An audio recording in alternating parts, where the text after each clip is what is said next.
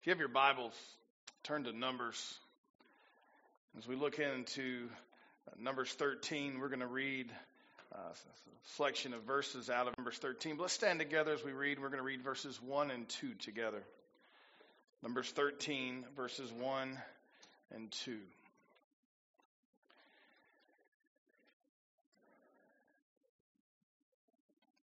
And the Lord spoke to Moses, saying, Send men to spy out the land of Canaan, which I am giving to the children of Israel. From each tribe of their fathers you shall send a man, every one a leader among them. Father, I ask this morning that you would, God, give us wisdom.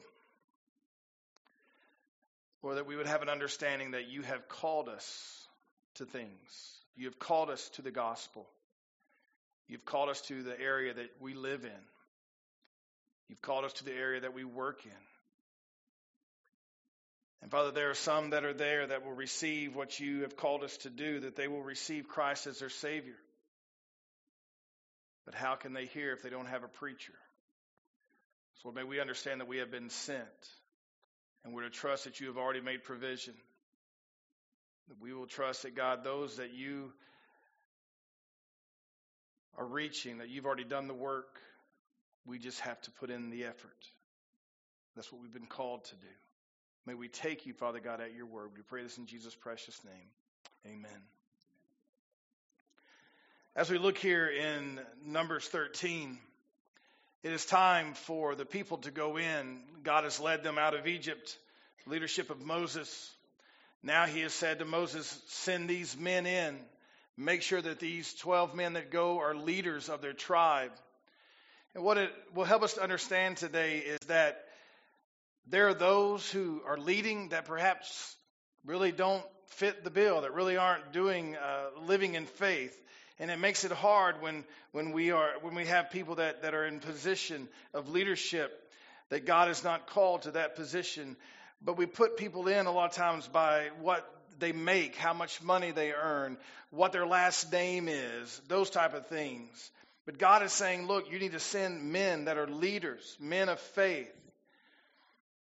But some things that they need to understand as they go in to spy out the land that are important. If you look here in verse 2, it says, Send men to spy out the land of Canaan, which I am giving to the children of Israel. What is the most important part there? God's already taken care of it. God says, It is yours. I am giving it to you. Go and take possession. I'm giving it to you. Go in and look, check it out, and know that my word is good. And if that wasn't good enough, let's go to Exodus chapter 6, verse 4.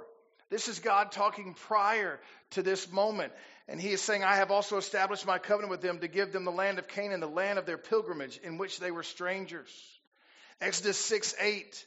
Um, says, I will bring you into the land which I swore to give to Abraham, Isaac, and Jacob, and I will give it to you as a heritage. I am the Lord. God has already made this promise for this to take place. Exodus 23, verse 23 my, For my angel will go before you and bring you into the uh, Amorites, and the Hittites, and the Perizzites, and the Canaanites, and the Hivites, and the Jebusites, and I will what? Cut them off. God is saying, This is your land. I am giving it to you. I want you to go and take possession of it. It is yours. Get after it. And these men have this promise as they go in to spy out the land. They've already been told this, what you're going to see, everything that you lay your eyes upon belongs to you. I am giving it to you. They have the promise of God, they have the word of God. It is theirs. So, what do we find? We find that they were told to give a report. And here's the report. Verses 17 through 33 is where we'll begin. Verses 17 through 33. Then Moses sent them to spy out the land of Canaan and said to them, Go up this way into the south and go up to the mountains and see what the land is like. Moses, as a military leader, Moses, as a man who, who's desiring to bring his people safely in, he's saying, Go get a high vantage point so you can see all that is there. And in verse 18, he says, And see what the land is like, whether the people who dwell in it are strong or weak, few or many, whether the land they dwell in is good or bad, whether the cities they inhabit are like camps or strongholds, whether the land is rich or poor, and whether these, uh, there are forests uh, or there are not. Be of good courage and bring some of the fruit of the land. Now the time was the season of the first ripe grapes. So they went up and spied out the land from the wilderness of Zin as far as Rehob near the entrance of Hamath. And they went up through the south. Now, we read this, and as you read it, it's giving a description of how they went up, what they were told to do, check out the land, do all of those things. But remember, as they're going in, no matter what the instructions were, what do they already know? It's theirs. God has given it to them. They can go in on the promise that God has already delivered. It is theirs to take. But let's keep reading here. Let's let's kind of look down here in that same verse we were just reading. And at the end, close to the end of that verse, it says, The descendants of Anak were there. There were giants. There were very large people.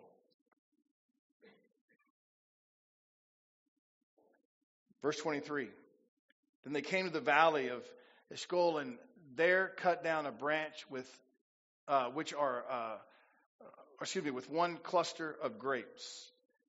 Then it says they carried it between two of them on a pole. They also brought some of the pomegranates and figs. Folks, this this land was so good, so bountiful, so plentiful, so rich, so ripe that the, the grapes they picked was such a huge bunch they had to literally put it on a pole and carry it between two men. Everything that God had told them was true. That's what he wanted to go in and see. Look that my word is good. Look that what I tell you is absolute. Folks, if we'll just take God at his word, the victory is already ours. If we'll just take God at His word, the victory is ours.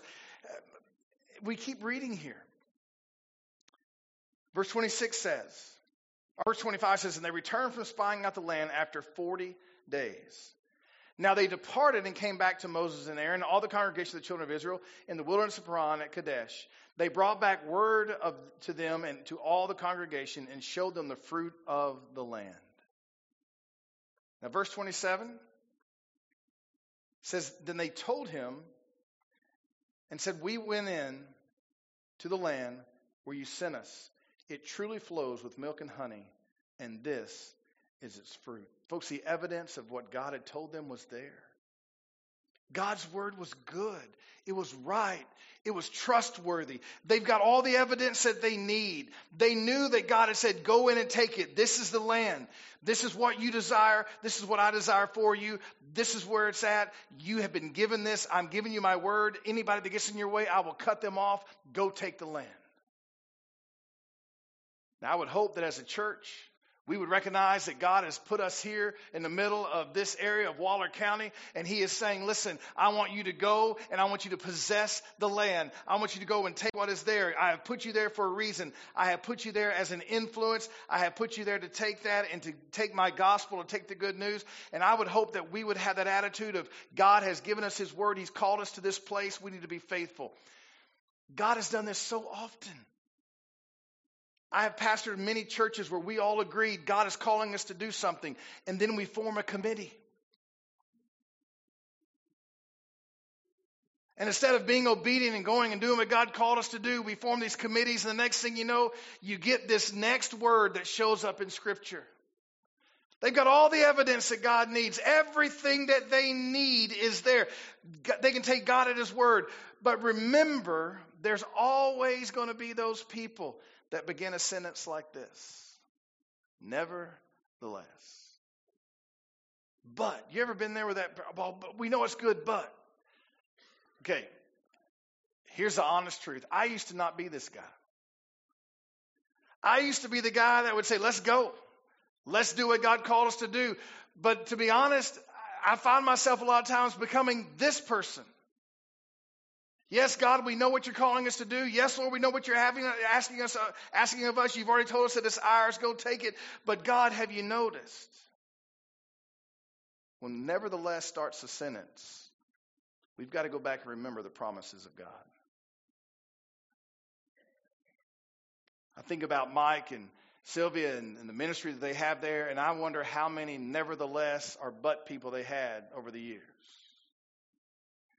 If they would listen to those people, they would never have the influence that they have now. It would not be there. The, the, the, the, orphanage would not be there in the village of cheese. They would not have a great influence there. They would not be respected had they listened to those who said, yes, but you don't understand all the obstacles. You don't understand everything that's in the way. You don't understand how hard it's going to be.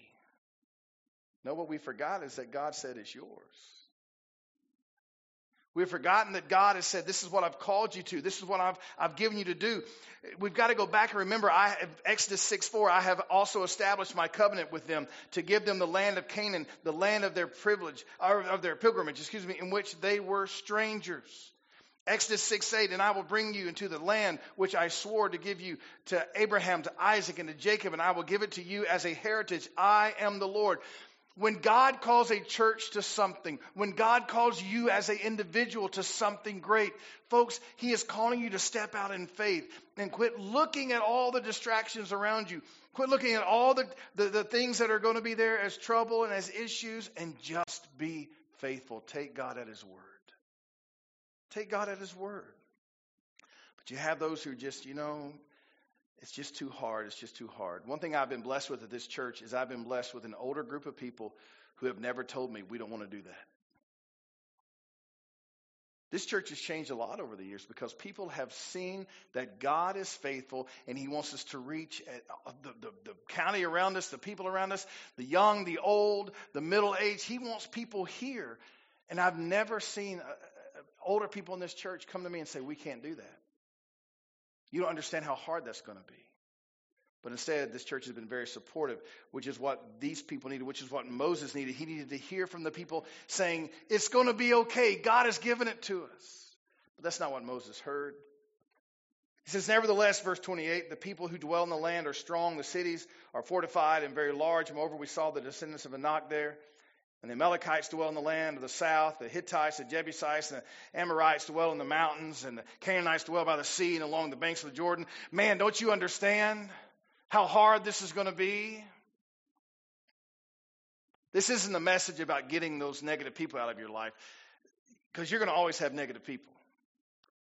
This is a message about remembering that God is good and His Word is good and quit looking at all the negative things around you. And instead of listening to all of the things that are there, remember, he said, I will cut them off. If they are in the way, I will get rid of them for you. And so, what do we have in verse 30? Then, then Caleb quieted the people before Moses and said, Let us go up at once and take possession, for we are well able to overcome it. Caleb didn't care who was with him, he just knew that God was with him. Think about this for a moment when David is running at Goliath. David knew something. David knew that his own people were behind him, way behind him, ready to run after the giant killed him. But David knew something.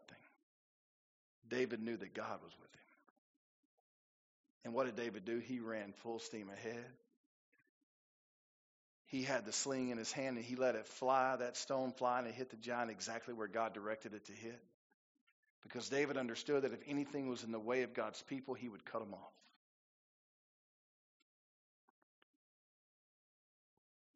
Caleb's the same way. Caleb's, listen, God is with us. And if God is for us, who can be against us? Amen? Caleb understood this. He had it in his heart. Listen, you people, step up or get out of the way. That was his attitude. Let's go. Let's get this done. We can take this. We can overcome it. You see, God has promised the land. God had guaranteed them victory over their enemies. They just had to obey, and it was theirs.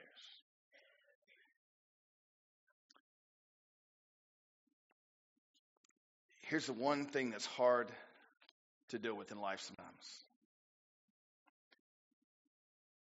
watching how easy some things come to people and realizing how hard things come in your life. You ever been there? Work really hard for things and other people just nothing to it. They get whatever they want anytime they want. Listen, God has given you exactly what you need. You just got to go take it. We used to be a church when we were growing, we were going door to door, knocking, door to door, sharing the gospel, handing out packets of who we were, who the Lord was, doing those things door to door, going around, making sure people understood, knew who God was, knew what was needed in their life. We wanted people to know.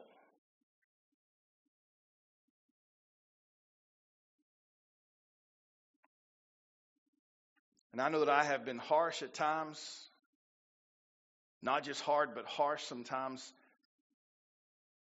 And I've got to learn to temper what I say, and I understand that. But, folks, when it comes to the gospel, let me tell you, we have a great responsibility. And you're not doing anything that God has not already prepared. Folks, if a person is going to receive Christ, it's not your job to do the work. God's already done it. It's your job to go plant the seed. It's your job to go and share.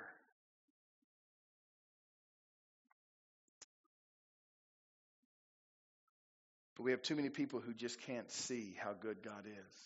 Instead, we, we get this. Verse 31 says, But the men who had gone up with him said, We are not able to go up against the people, for they are stronger than we. Can you imagine? Telling God, God, you're just you're just not strong enough for these people. Do we forget that God created those very people that they're afraid of? And what did God promise them? He said, I'll cut them off.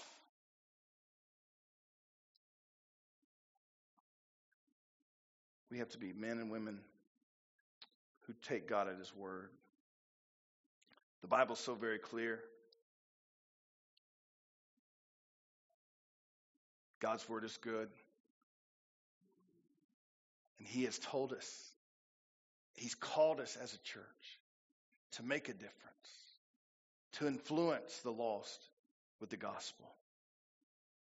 And I know that we get scared. I know that we fear that, but I'm telling you, God has already made the way.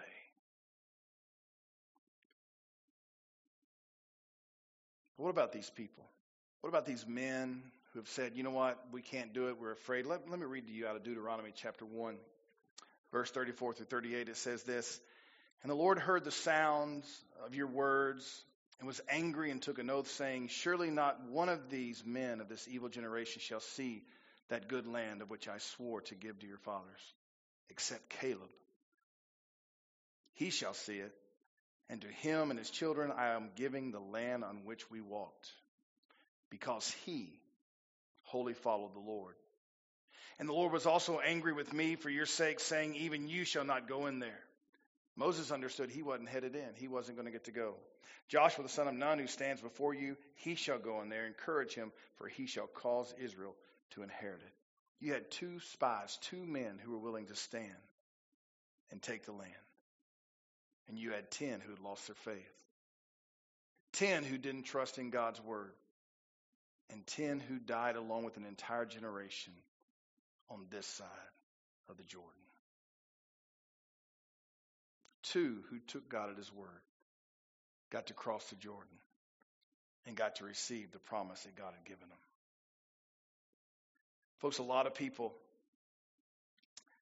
start out in ministry, they start out, they, well, I'm going to do this, I'm going to do that. But then the going gets hard, it gets rough. They maybe didn't count the cost. And it gets, gets, gets really hard. And they forget that God has made the way. There are days that I feel like I can't do any better, I can't do any more. And I'm reminded a lot of times by my wife God called us to do this. And God called us here.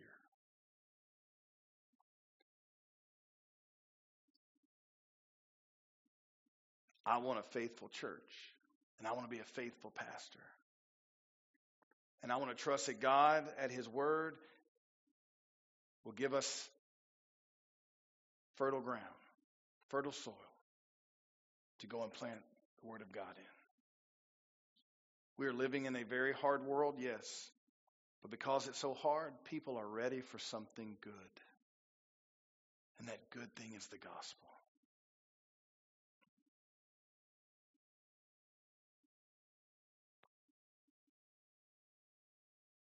I want to be a Caleb and a Joshua in this generation. I want to be the one that will say, God, wherever you call me to go, I will go because your word is good.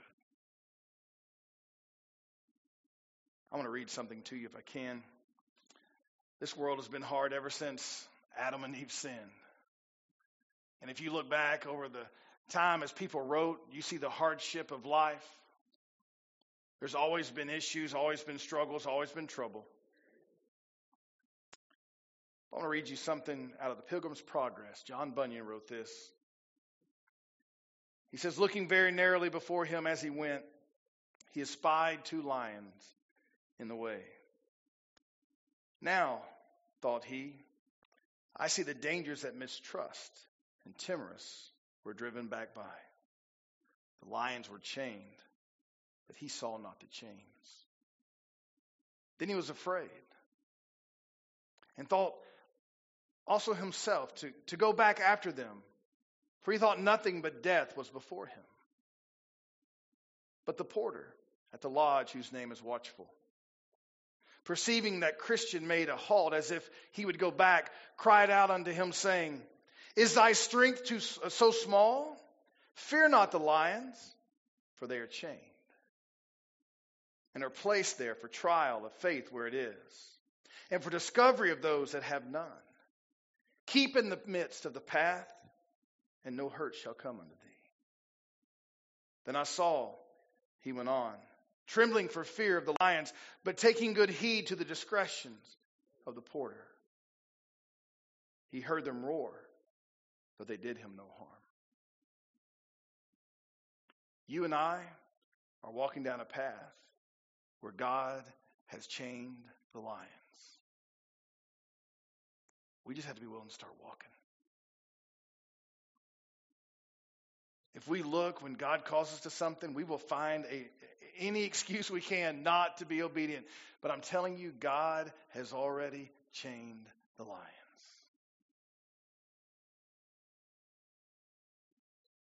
Caleb understood that. Caleb understood they were chained, and he said, Let's go and possess the land. Let's go take what's already been given to us. But so many of us live in fear. Live in fear and will never possess what is ours. Now, I'm not talking about riches. Folks, I am talking about influence for the gospel. God has put us here to make a difference. He has given this place to us. We are here for a reason, for such a time as this. God has put us here.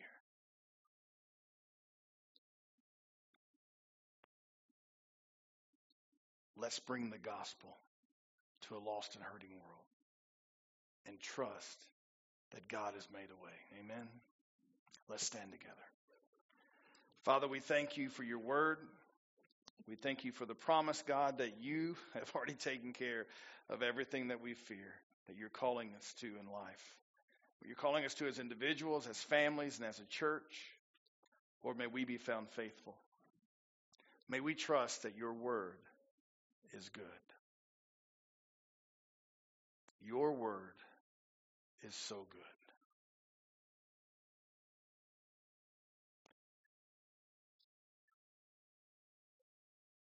What holds us back is fear.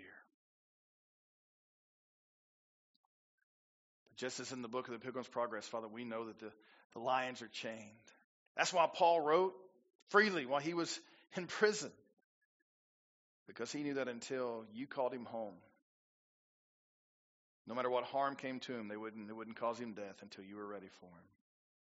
That's why he wrote those letters of encouragement. While he was the one really who needed encouraging, Yet he was able to encourage because he knew that you'd already provided.